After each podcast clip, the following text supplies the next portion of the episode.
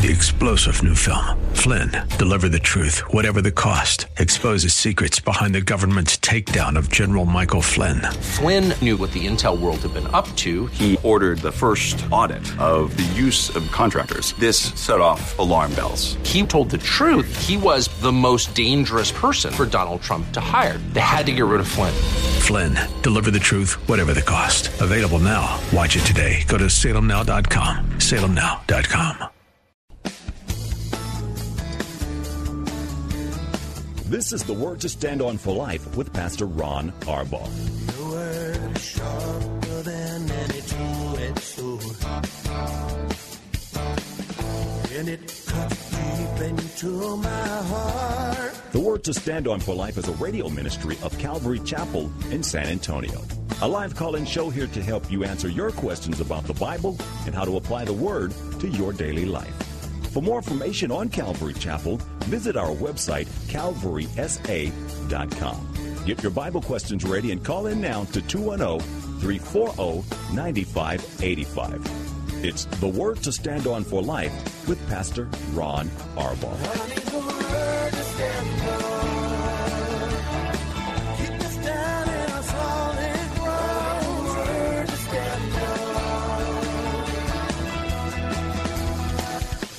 Welcome to the program. It's Tuesday. I hope you had a wonderful Veterans Day. And for those of you who got the day off, I pray it wasn't too cold for you to really enjoy it. Hey, in case you're wondering, I'm Pastor Ron Arbaugh from Calvary Chapel in San Antonio, Texas. And you're listening to the Word to Stand on for Life, a program dedicated to taking your phone calls and answering your Bible questions, life questions, questions about our faith, why we believe, what we believe, and how you can believe it, whatever you want to do, we'll do that for you the best we can. All you have to do is call us. You can dial 210-340-9585. That's 340-9585. If you're outside the local area, you can call toll free at 877-630-KSLR. Numerically, that's 630-5757. You can email questions to us by emailing questions at calvarysa.com, or you can send them in via our free Calvary Chapel mobile app. If you're out in the streets driving in your car, the safest way to call is use the hands-free feature of the free KSLR mobile app. Just hit the call now button and you'll be connected directly to our studio producer. It's Tuesday. Uh, it feels like Monday, but it's Tuesday. We don't have a lot going on. So one important thing that I get to share with you today. It is a praise report. Um, I have let it be known from time to time on this radio program that we have people that we pray for on a continual basis um, for different things. And uh, one of the things that we pray for, and I've got a group of people that I've been praying for for a long time, uh, parents who want, to, or, or prospective parents who want to have babies but are unable to have babies. And I pray for these people faithfully daily, some in our church who are in that situation, others who are radio callers who have said, would you put me on that prayer list? And one of them, one who's called here a few times on the program over the years, uh, her name was Ola. And we've asked for prayer for Ola and her husband Kenny um, over the years, and uh, one of those ladies I've been praying for was Ola. Well, I told you um, about nine months ago that Ola was pregnant and asked to keep you in prayer. Well, we got a phone call. She was uh, in the hospital, and she gave birth to Dim- Demilade Joshua. Um, she says that Demilade means I have been crowned by the Lord. They call him Demi for short. He was born on Veterans Day, Sunday, at 10:25 in the morning, seven pounds and 20 inches in length. Ola, we just want you to know that we are absolutely thrilled. I got the picture, by the way. Paula sent it to me.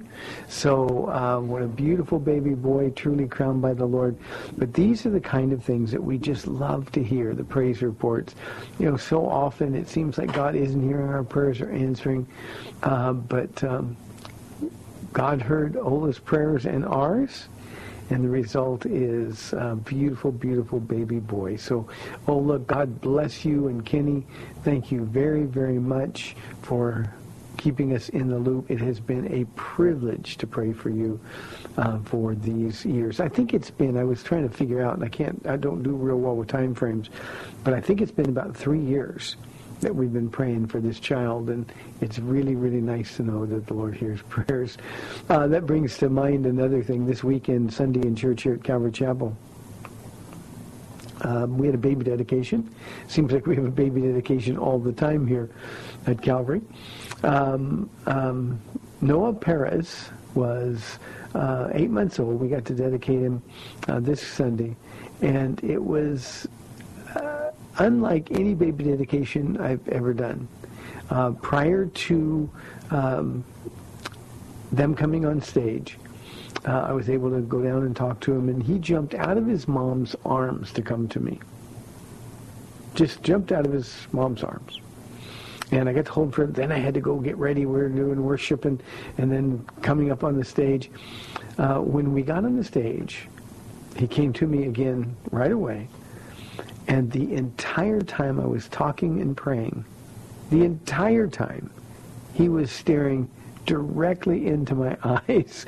And it was an amazing thing. And I, I just think oh lord what a job I have. It's just the best job ever. So we're doing well with kids right now.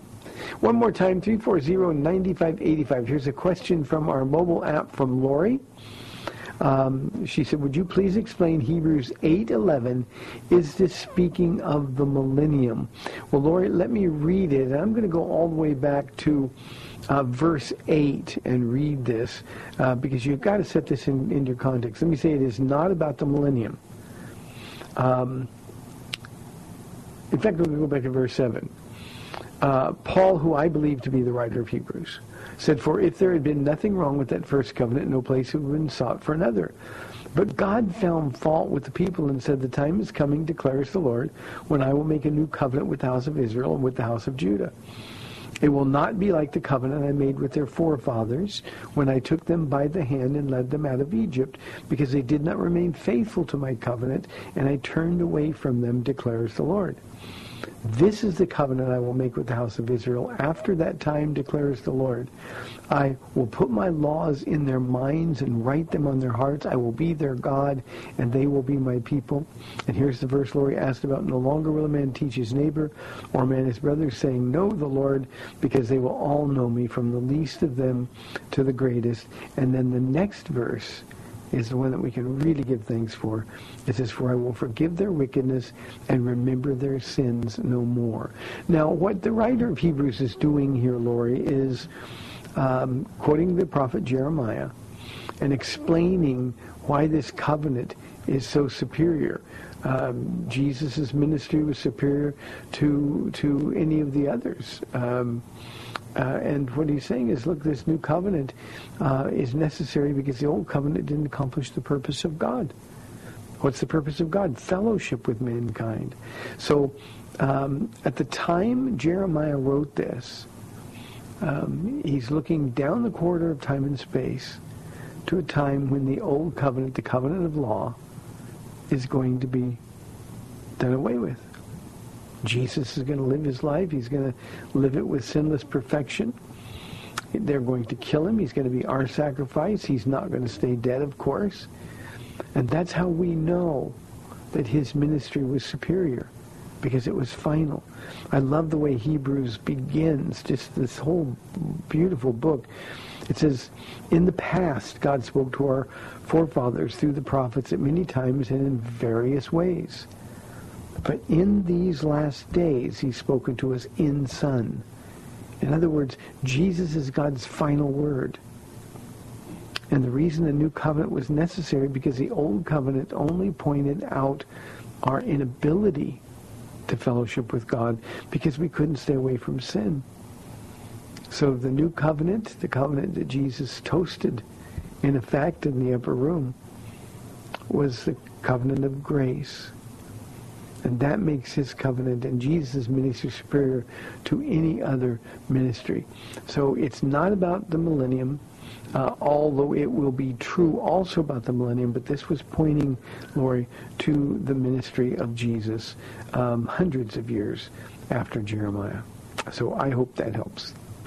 340-9585. Let's get the week started with phone calls. It's really cold out there, so if you're sitting by a fireplace, um, good time to call. Just don't tell me that you're sitting by a fireplace, and I'll get jealous. Here is a question from Derek. He says, Pastor Ron, do you disagree with any of the five points of Calvinism? And also, how can you reconcile God's sovereignty and free will? Well, Derek, let me start with the, the, the second part of your question. Um, I'm not going to take 20 minutes, and I could easily do an hour on this question. Um, we don't have to reconcile God's sovereignty and man's free will. God who lives outside of time and space knows everything we're going to do. So he's not surprised, Derek, by anything that we do, any of the choices that we make. It's not like if I do something wrong, God says, oh, I can't believe it, now I don't know what I'm going to do. He knows exactly what I'm going to do. He also knew that there would be a day in February of 1991 when I would give my heart to him. And so in his sovereign power and in what I call his stubborn love, because he knew that day would come, he chose to love me, Derek, when I was unlovable. He knew I was going to exercise my free will. And all of the time leading to that point, no matter how horribly I behaved, no matter the things I said about God or did against God, he refused to remove his love from me. So in his sovereignty, he appointed me because he knew I was going to say yes to the invitation to receive Christ. And in my free will, I responded to the call that everybody everybody gets. So, uh, Derek, there's tension between God's sovereignty and man's free will only if we fail to understand that God knows the end from the beginning. And God's sovereignty, his sovereign power, in fact, is never more beautifully demonstrated than using even that which is evil, that which is opposes him, to accomplish his perfect will. So um, you don't have to reconcile. You just have to realize that they're two sides of the same coin. My pastor used to say that uh, when we get to heaven, he said there will be a sign on the gate that says enter of your own free will. And then when we get through that gate and point back to the gate, we'll look on the other side and it will say chosen by God. So there's no tension at all when we understand that we're chosen according to the foreknowledge of God. Uh, Derek, the other part of your question, this is one I could take an hour with, but I won't. Um, basically, I disagree with all five of the points of Calvinism, at least the way Calvinists define them. Um, total depravity. Um, yes, we are born into sin. We are born condemned. Jesus told Nicodemus that in John chapter 3. Every person who's born. You know, beautiful baby Noah, who we dedicated yesterday, as precious and cute and loving as he was to me, you know, he's a sinner. And when he's aware of his sin, apart from Jesus Christ, like everybody else, we'd be condemned to an eternity in hell. That's why we dedicate him. That's why we pray for him and love him and raise him in the ways of the Lord. But total depravity doesn't mean that we're so dead that we can't make a choice. Any more than it means we're dead and we can't walk around. You know, we're, we're dead spiritually, but we're still doing alive things, living things. Well, the same thing is true as the Spirit of God points to Jesus, as the Spirit of God convicts us of our sin well, that same spirit begins to draw us to Jesus. So their definition of total depravity makes no sense to me. Unlimited election, I think the U ought to be the sec- the third point in, in, in the Calvinist acronym of TULIP. Limited atonement, it ought to be unlimited atonement. I don't believe that God died only for a certain few. The Bible couldn't be any more clear, and they have to redefine terms to come up with it. When they champion unlimited atonement, they, well, no, it means God died for the elect. No, it doesn't. For God so loved the world that he gave his one and only Son, that whosoever, it's as though the Holy Spirit is affirming it. So election is true, But unlimited election, no. Uh, limited atonement is, in my view, the most grievous part of Calvinism. It is pure evil to say that God died only for those he'd chosen. You know, over time, Derek, that you ask a Calvinist, well, does that mean God created some people to go to hell and some people go to heaven? How is that just? And their answer is always the same. Well, who are we to question God? Well, we can't have a God who lives outside of his nature and his character. The other one, the next one that I disagree with their interpretation is irresistible grace. God's grace and God's will is resisted every day by most people in the world. If God was really pushy about irresistible grace, we'd all be robots. So his grace is not irresistible. We prove it daily. And then the perseverance of the saints. It's true that in the end, those who are his will stand with him in victory. We're going to get there if we just hang in there. So I think their definition is that if somebody's chosen by God, they're going to get to heaven no matter what. Even if they don't want to. That's simply not true. So Derek, I, I disagree with all of them as they are defined. Now we could take that acronym and we could turn it into something useful, but Calvinism has not done that. Let me say, when I always talk about this, when people ask me these questions, I want to make it clear that Calvinism is not heresy. Calvinism misrepresents the character of the nature of God. Reformed theology does. But it is not heretical. It doesn't mean that Calvinists, though wrong, are not my brothers and sisters in the Lord. So I hope that helps. Thank you, Derek, for the question. Here is a question from Matt. He says, um, is not giving stealing from God? Um, Matt, in a theocracy, uh, which God had with Israel, uh, it was clearly stealing from God. That's what he says through the prophet. God tests them. Give and blessings will be poured out. But in a New Testament context, Matt, not giving is being foolish. But remember, it's not stealing as well, either. So I think the inference of your question is that if anybody's not giving, then God's angry. God treats them as though they're a thief. That's not the case. And we have to understand the difference between the two covenants. When God said, you steal from God to his people Israel, it's because they had made an agreement under the covenant of law to give a tenth of their wealth, however, whatever form that took, to God. Then they would make another promise to give a tenth to support the temple and the Levitical priesthood. And then there would be a smaller offering that was taken for other things. And they did that as a covenant agreement, but, but then they stopped giving. Now that's not unusual. We understand human nature, and in the same way, we often stop giving. But remember, that's under a covenant that's been abandoned. We live in a new covenant. In the upper room, Jesus said, this is the cup of the new covenant written in my blood. And the new covenant, what we're told is not that 90% of our stuff is ours and 10% belongs to God. But what we're told is that everything that we have belongs to God.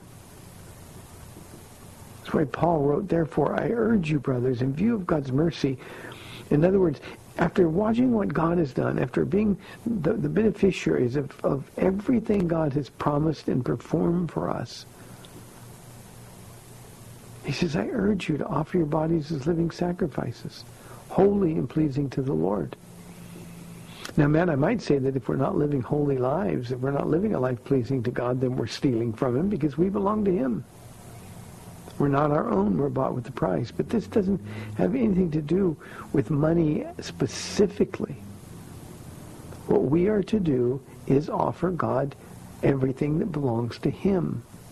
And certainly money's part of that. I, I've heard many pastors say things like, I try to avoid saying these kind of things because I don't like cliches, but all you have to do to find out where a guy's heart is is go through his checkbook. Um, God knows where our hearts are. Should we give? Of course we should give. Should we give 10%? No, we should give way more than that. If that was under the law requirement, how much more should those of us who are under grace give? So yeah, we should give. And we should give generously. We should give cheerfully. And we do it realizing that 100% of what I have, Lord, is yours. How much do you want of your stuff? And how much do I get to keep of your stuff? Now, he's going to let you keep most of it all the time.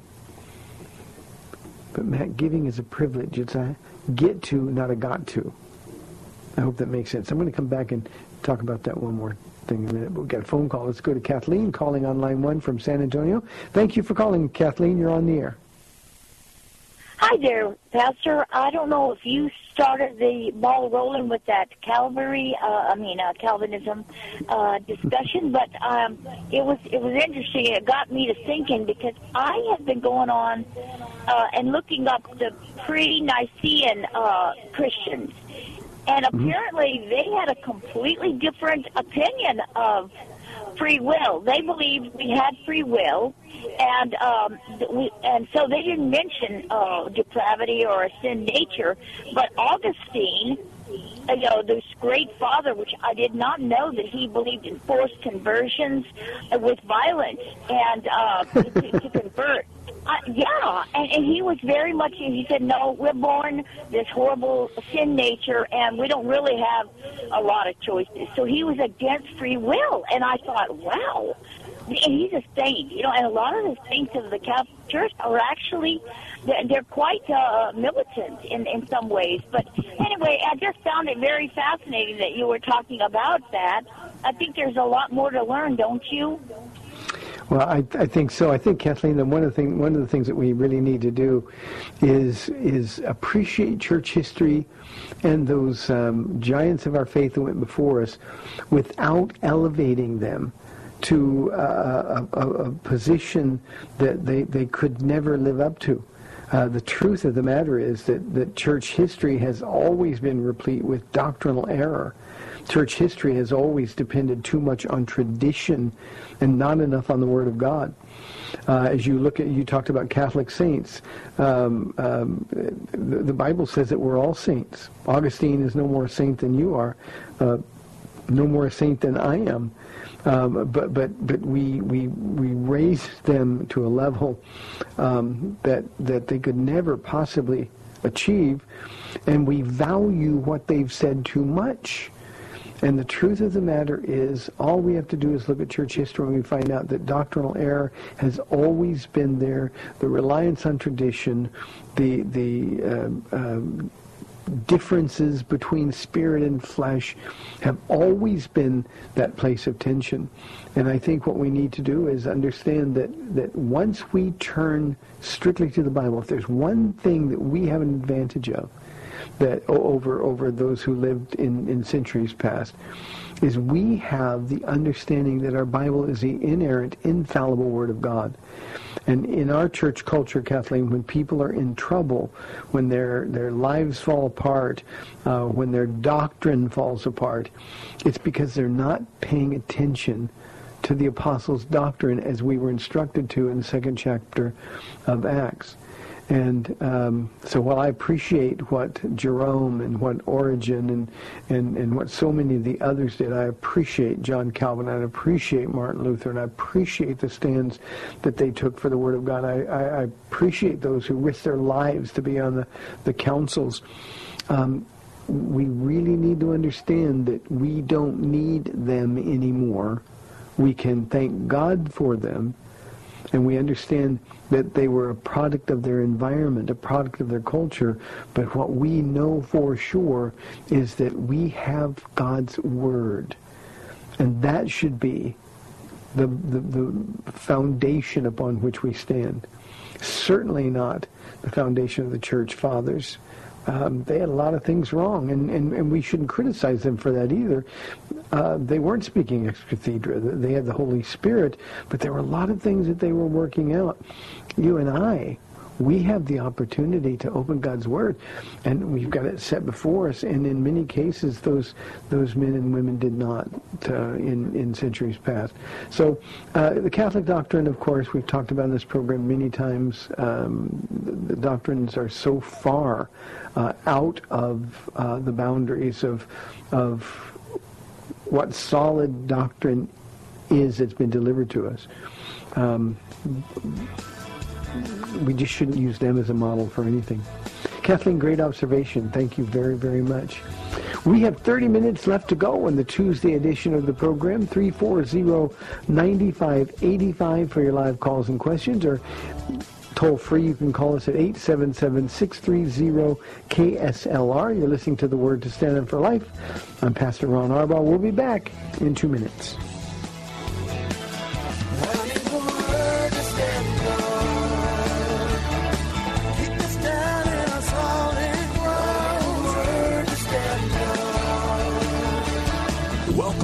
To the Word to Stand On for Life. We're taking your calls at 340-9585 or toll free 877-630 KSLR. Now, here's Pastor Ron Arbaugh. Welcome back to the second half of the program, 340-9585. Before I go on to the next question, um, let me um, say one other thing regarding Kathleen's question. Uh, tradition, the traditions of man have always been a destroyer of relationships with God. You know, I don't care what somebody did in the 5th century or the 15th century. I don't care what people do now in the church, at least insofar as it determines what I'm supposed to do as a Christian. We have been given God's Word. Lori wrote a question in earlier. And uh, I want to emphasize again that Hebrews 1.1 says that in the past God spoke to our forefathers through the prophets at many times and in various ways. In these last days, and we live in the last days, he has spoken to us in Son. That's the literal Greek, in Son. In other words, he has nothing else to say apart from Jesus. And when you find people who rely on church history or church traditions that have been passed down, people that give too much credibility to, to, to the, the, the saints of the past, um, we see so many different interpretations. And those interpretations are different because they are imperfect people, just like 2,000 years later. We're imperfect people, and we read through an imperfect lens. But God's Word, if we dig through it and rightly divide it, then we're going to get all of the tradition that we need for life and for living. The Word of God is all we need to know who Jesus is, to know about his character, to grow in the grace and knowledge of God and of his will for our lives. And no person ever, no matter how many centuries ago they lived, no matter how revered their writings are, no one's got it completely right, completely perfect. But at least if we're digging into the Word, we're going to be able to find the answers. If we're leaning on traditions of men, all we're going to do is get messed up. Here is a question from William. William says, what should we do with Bibles we're through with? And then he says, I feel strange throwing a Bible away. William, that's a question that personally I don't have an answer for. Uh, I feel very strange throwing away too. I, have not done that. I, I save mine. Um, um, I, I've given some of mine away with my notes and stuff in them. Uh, the only one that I'm, I'm, really, really close to is the one that I took to Bible college with me um, not long after I first got saved. I've had it for so long, and I've got some of those notes that kind of chronicle my my walk with the Lord and my growth in the Lord. Um, but um, you know, there, there's when you're done with the Bible, you're free to throw it away.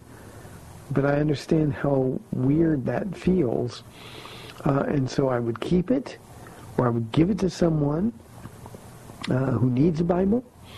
Uh, on the other hand, some of our Bibles, you should see Paula's Bibles. Um, she uses her Bible so much that they're literally, you can't open them without pages just falling out all over. So it's time to, to retire those Bibles. So if you feel strange throwing it away, put it in your library and keep it. Um, but, but it's okay to throw it away. Remember, it's not the book, it's not the cover, it's not the pages. It's the Jesus of the Bible that we worship.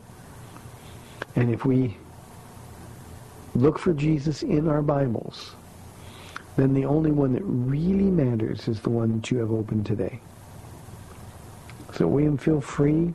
You're, you're free to do whatever you want to do with it. Um, but I do perfectly understand that if you feel strange throwing one away, don't want to do it. Uh, it's probably why I have so many Bibles laying around our house and around this office and that kind of thing as well. So that's the best I can do. Um, got a couple of anonymous questions. The first one says, is cremation okay for Christians? Anonymous, yes it is. Um, I've been asked this question a bunch of times, and I always share. I hope this makes you feel okay with it, but uh, Paula and I have both chosen to be cremated. We think it's absolutely ridiculous to spend the amount of money that, that as a pastor I watch people spend on funerals. Um, you know, when this old body's done, nobody cares what happens to it. So cremation is perfectly okay. Culturally, we put people in the ground uh, and, and get eaten by worms um, dust to dust, ashes to ashes, seems to accomplish the same thing. Um, it's just that the incinerator does in, I don't know, 40 minutes what it takes nature to do in 40 years. Um, so yeah, you're free to do that. Um, low cost cremations are available uh, now. I, I, I, haven't looked for a while, but at one time we were able to find um, somebody did it for like three hundred dollars. I think it's probably a little bit more than that now. But um, yeah, save your money from the funeral, and if you want to be cremated, be cremated. Uh, I honestly don't care at all what happens to this old tent when it wears out. Um, I'm going to go and be in the presence of Jesus in an instant, faster than in an instant. And uh, I don't care. Paula teases that she's going to have me stuffed and put me on rollers so she can roll me around the house and I'll be there and talk to her and that kind of thing. I mean, won't be talking to her, but she'll be talking to me. Um, but um, it just doesn't matter what happens to these old bodies. I have a dear friend who was a pastor here for a long time um, before he moved away. And um, he wants to donate his body to science. And I just think that's great. Organ donors, great. Uh, an opportunity to give life, or at least the quality of life, uh, to people who are still breathing. Um, those are great things. You can do whatever you want to do uh, with your body when you're done. It doesn't make any difference at all. Here is the other anonymous question. Um, interesting one. Why do churches often seem so segregated? There are black churches, white churches, Hispanic churches, Korean churches, all in the body of Christ. Shouldn't there just be one church? Uh, Anonymous, the only reason that is valid for having a segregated church is language. Um, we have a lot of Koreans in in our body, a lot of Filipinos, um, and if they speak English, they stay here. But if not, I'd rather them go to a church where they could hear the Bible taught in their own language. Uh, we need to be fed And, and so I understand language segregation. Now, having said that, it's my opinion based on what the Word teaches, but also based on our personal experience here at Calvary Chapel, that if you open the Bible and teach it in a way that everybody can understand, then your church is going to be very, very diverse. Uh, our church could not be more diverse. It's an amazing thing to see um, the ages, the races, the backgrounds, um, the socioeconomic differences between people.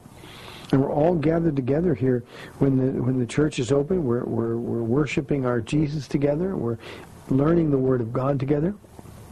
And you look around, I do from my vantage point, and, you see people that apart from Christ would never be in the same room. You never see people going uh, out to dinner or going to, to, to some sporting event um, with these people, um, but, but in the house of God, you see God bringing those who are being added to the church daily. And I really believe with all my heart, Anonymous, that my job is to teach the Bible. If I'm faithful in my job, then God can trust me with the people that he's going to bring. And that's why the diversity in this church is, is overwhelming.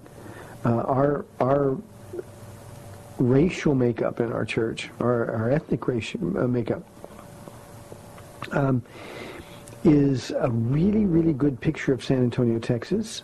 I would guess that we are 50 to 60 percent Hispanic here at Calvary Chapel. Um, uh, we have Caucasian, uh, white um, um, group that's about the same percentage as here in San Antonio. Uh, for years, uh, the one thing that we were, we, I mean, the, I think the population, African American population in San Antonio is like 11 percent. Um, and, and, and our church is way, way more than that in terms of African Americans. Um, because we're in a military community, the Asian population in our church is much larger than in San Antonio uh, as a percent of the whole. And what it means is that we got a whole bunch of mutts that really work well together. Uh, male, female, old, young, um, rich, very rich, not rich, very poor. Um, so we, we just have pretty much people that fit in from all walks of life. That's the way it ought to be. Now, here's another reason there are segregated churches. Um, and and I, th- I don't think this is a bad thing, by the way. Um, church traditions, anyway, in, in our country, people go to neighborhood churches. Uh, it's a relatively new phenomenon in in the the, the church that uh, people would drive or come long distances. Um, but with the advent of celebrity pastors, and I'm not saying that's what I am, believe me, but um, you know, you listen to somebody on the internet, and then you go to your denomination, and he's kind of dull and dry, and he's not exciting. Uh, people will drive uh, an hour to get to church. We have people that drive from every area in San Antonio, uh, from um, um, Leon Valley, from Helotes, uh, from uh, New Braunfels, from San Marcos, and people want to drive in. But for those who want a neighborhood church, and I'm in favor of neighborhood churches because it's more convenient to serve and we all want to serve. But if you are in an all-black neighborhood and people want to go to a neighborhood church, then it's going to be black by and large. We also say this, Anonymous. Um, as you probably know, I'm married to a beautiful black woman. We've been together for 48 years. And there have been times in our past, before I started pastoring a church, where we would go to churches, and uh, I was always welcomed in, in any church. If it was full of blacks or Hispanics, um, we were always welcome. Nobody ever made me feel uncomfortable. So uh, I, I just think those are the dynamics, and you need to work out what works best for you. Uh, from our perspective, we're just going to keep teaching the Bible, and whoever God brings, we're going to welcome with open arms and love them to death. So um, I realize that there are churches in other parts of the country that are segregated by race and racism. Um, certainly that would break God's heart, and yet we do it anyway. Um, but um, I think those churches in this day and age are, are, are becoming fewer and farther between. Let's go to Jimmy on line one. Jimmy, thanks for calling. You're on the air. It was good to see you Sunday. Yeah, I loved it. I loved what you preached about too, and you know about uh, about the woman with the perfume in Simon's house. But I was, I was going to ask you. Um, oh, I, you talk about cremation. Okay. Well, is it okay for somebody to have a necklace of somebody's ashes that uh, that that passed away? That has their ashes in it. Yeah, Jimmy, when you say is it okay, yeah, all these things are okay. Um, is is it is it something that's wise? I don't know, but but I, I don't find any fault Uh, if people feel um, it's easier to remember their departed, their loved ones. Um, those things are important. I would never keep an urn of somebody's ashes. I certainly don't want Paula to keep an urn of my ashes when I'm gone, and I'm going to go first. Um, but but if somebody is is um, um, just wants to remember, I there's a guy at the gym, Jimmy, who um, I just love this guy, and he's got one tattoo and it's um, on his uh, uh, left pec over his heart, and it's a beautiful, beautiful tattoo of a photograph. And I said, "Oh, is that your wife?" And he said, "No, that's my daughter who died. I always want to carry her over my heart." Um, having somebody in a necklace or having their their ashes in a necklace is really no different than that. Now we can get hung up on those things. We can we can worship them, and we can uh, uh, you know give give improper meaning. But as long as it's healthy, I don't think there's anything wrong with that at all. Okay? Some ashes for me and my, um, sister. And I said, well, I said, I'm not going to wear them. I'm just going to take them to the hill country and then deposit them over there because my dad always wanted a piece of land in the hill country. So I'm just going to put them over there. See, I, th- I think those those are nice things, but but, but again, it, it's okay if somebody feels, um, well, I want to remember him or I want to remember her uh, for a long time. So do what, whatever feels right, Jimmy. Thanks, buddy. I Appreciate it. remember him. Yes, yes, sir. Go ahead. Take care. Uh, you too, I remember him. I remember him in my heart. That's what I remember him. Yep. Thank you, Jimmy. I'm I'm like Jimmy in that that uh, such. I'm not one for for keepsakes and uh, mementos. Uh, I got a really good memory, and um, the, the people that I love that are with Jesus, uh, I just spend my time being jealous of them because they're with Him and I'm not. James wants to know, does God want us to be rich? I went to a church that taught if you had faith, you would prosper. Well, James, it's true that if you have faith, you'll prosper, but it's most likely not going to be financially. Um, God doesn't want us to be rich. What God wants us is to be rich in love for Him. And the, the, the prosperity church that you visited is not a healthy church. Uh, the doctrine at that church is, is um, horrible, even dangerous. So it's it's not a church that you want to return to. Um, you know, it's a, a really pernicious teaching that said, you know, if you just have enough faith, God doesn't want you to be sick, so we heal you. God wants you to be rich. All you have to do is give to Him. That misses the whole point of the gospel, which is self-denial, not denial, but self-denial. To be my disciple, you have to pick up your cross every day. That means to die to deny yourself and saying yes to Jesus and no to you. And then Jesus says, you follow me. And um, while it's true that some Christians who love God with all of their hearts uh, have been blessed financially and materially, Um, but if the blessing comes from God, some of us are blessed because we're great singers or because we're great athletes or because we're great actors or actresses. But if the wealth is a gift from God, it's because he can trust you with it.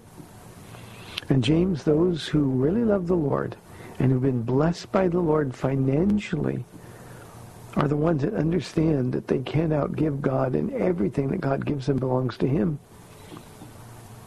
We have benefited uh, over the years uh, in, in our ministry at Calvary Chapel. I can go back even farther to the time I was in Bible college, and after the first semester, I couldn't afford to, to go again. And there was a billionaire, and you know, billionaires weren't as prominent in 1994 as they were as they are today.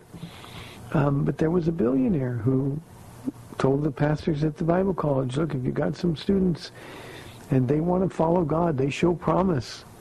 They can't afford it. I'll take it. And I never know learned who that man was.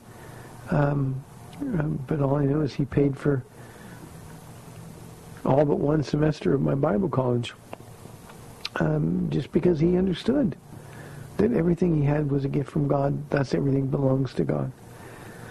But the prosperity churches, James, that are so abundant here today, um, no, God doesn't want you to be rich. He wants you to be passionately in love with him, whether you're rich or poor.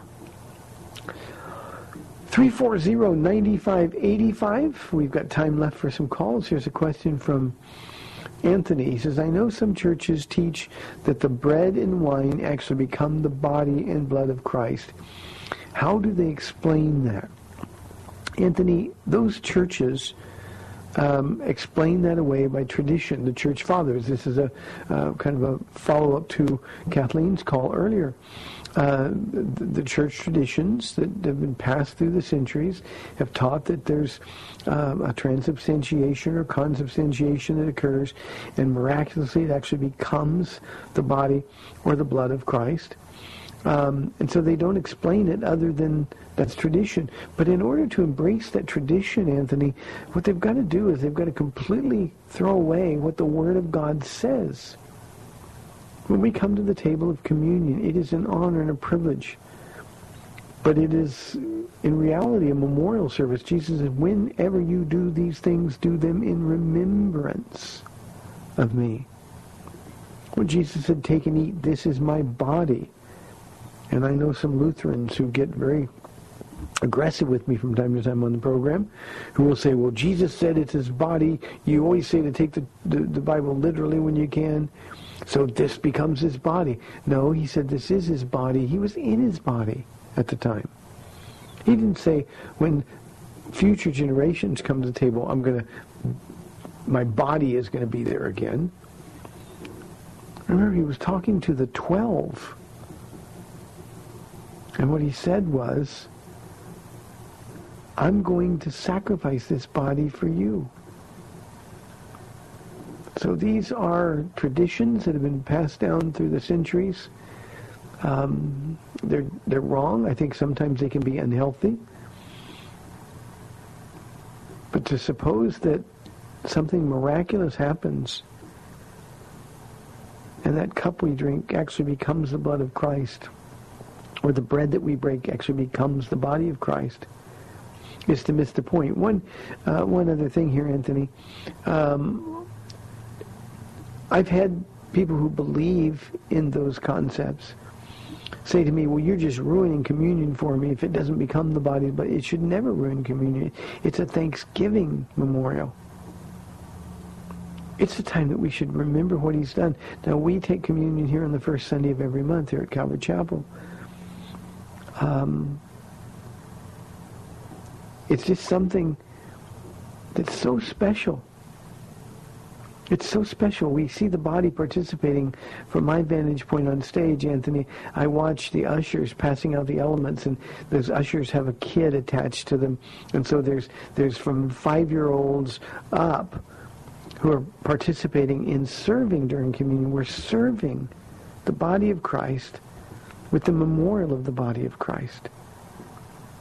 And to see how important it is. Uh, I do it three times every Sunday when we do it because I'm here, here obviously all three services. Um, and I'd do it more if I could. That's how special it is. When Paul and I uh, first started walking with Lord together right after I got saved, uh, I, I remember like it was yesterday how, what it was like to go into a church. And, and there were times, and I'm not exaggerating, Paul and I would go to three or four churches on a Sunday. We'd just find a church, go to one service somewhere, go to a second service someplace else, go to an evening service. We, we go, and when we would walk into a church, we didn't know any schedules for communion, but when we would see the elements spread out on the table, we'd look at each other almost giddy say, oh, Paula, today is communion. She'd say, I know, we get to take communion. And it was, it's just wonderful. It is the most intimate thing that we can do, but it's a memorial service, Anthony, and it's explained away only by tradition and a faulty interpretation, a faulty hermeneutic of Jesus saying, take and eat, this is my body broken for you. Really, only one minute. Ooh, I thought I had more time see if I have one minute question. Here's one I'll come back to tomorrow. Is it okay? It's anonymous. Is it okay for Christians to date online? The answer is no. Now, I said earlier, the is it okay questions. It's not a sin, but where's the faith? And this is a question that I want to deal with uh, at length tomorrow because uh, we have a whole generation of people that they do everything online. So, Anonymous, I'll get a better answer for your question tomorrow. Just following no for right now. Hey, thanks for tuning in today. Stay warm out there. I asked Paula if she wanted me to take her to dinner, and she said, no, it's too cold. So I'm going home to Paula. You've been listening to The Word to Stand Up for Life. I'm Pastor Ron Arbaugh from Calvary Chapel. Lord willing, I'll be back tomorrow at 4 o'clock on AM 630, The Word. Thanks for spending this time with Calvary Chapel's The Word to Stand On for Life with Pastor Ron Arbaugh. The Word to Stand On for Life is on every weekday afternoon at 4, and Pastor Ron invites you to find out more about Calvary Chapel at calvarysa.com. The Word to Stand On for Life was sponsored by Calvary Chapel of San Antonio.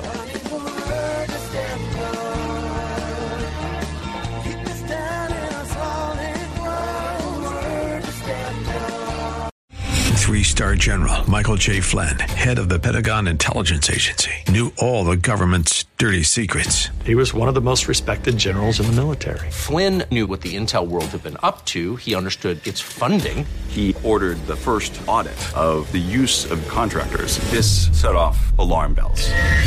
The explosive new documentary, Flynn, Deliver the Truth, Whatever the Cost, uncovers the facts behind this scandal. Flynn told the truth. He was the most dangerous person for Donald Trump to hire. I find out the worst enemy that I'm going to face in my life is right here in America. They took my assessment and they wanted me to change it. And I was like, I'm not changing it. They had to get rid of Flynn.